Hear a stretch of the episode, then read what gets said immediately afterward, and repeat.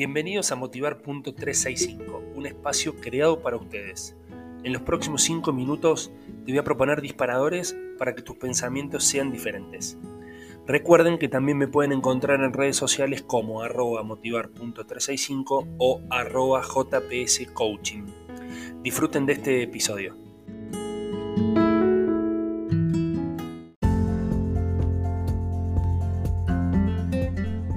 Hola, hola, hola, bienvenidos, adelante. Bueno, eh, la reflexión de hoy tiene que ver con el amor.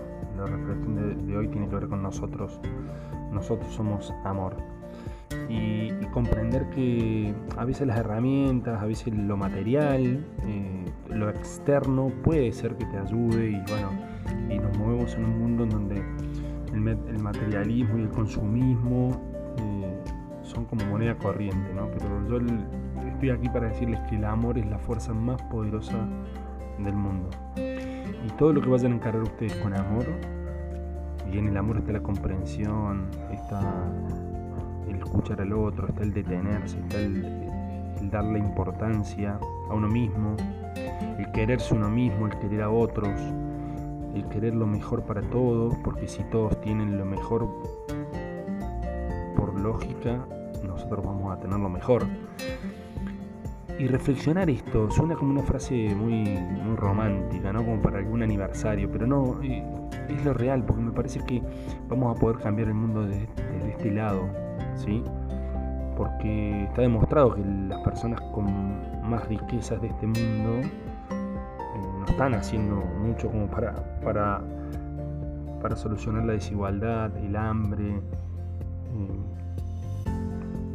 nada, y los avances de nuestra de nuestra raza, pero como, como raza, como esencia, ¿sí? Así que eh, nosotros somos esos soldaditos, a ver, esos angelitos más bien, que, podemos empezar a cambiar esto con amor, digamos.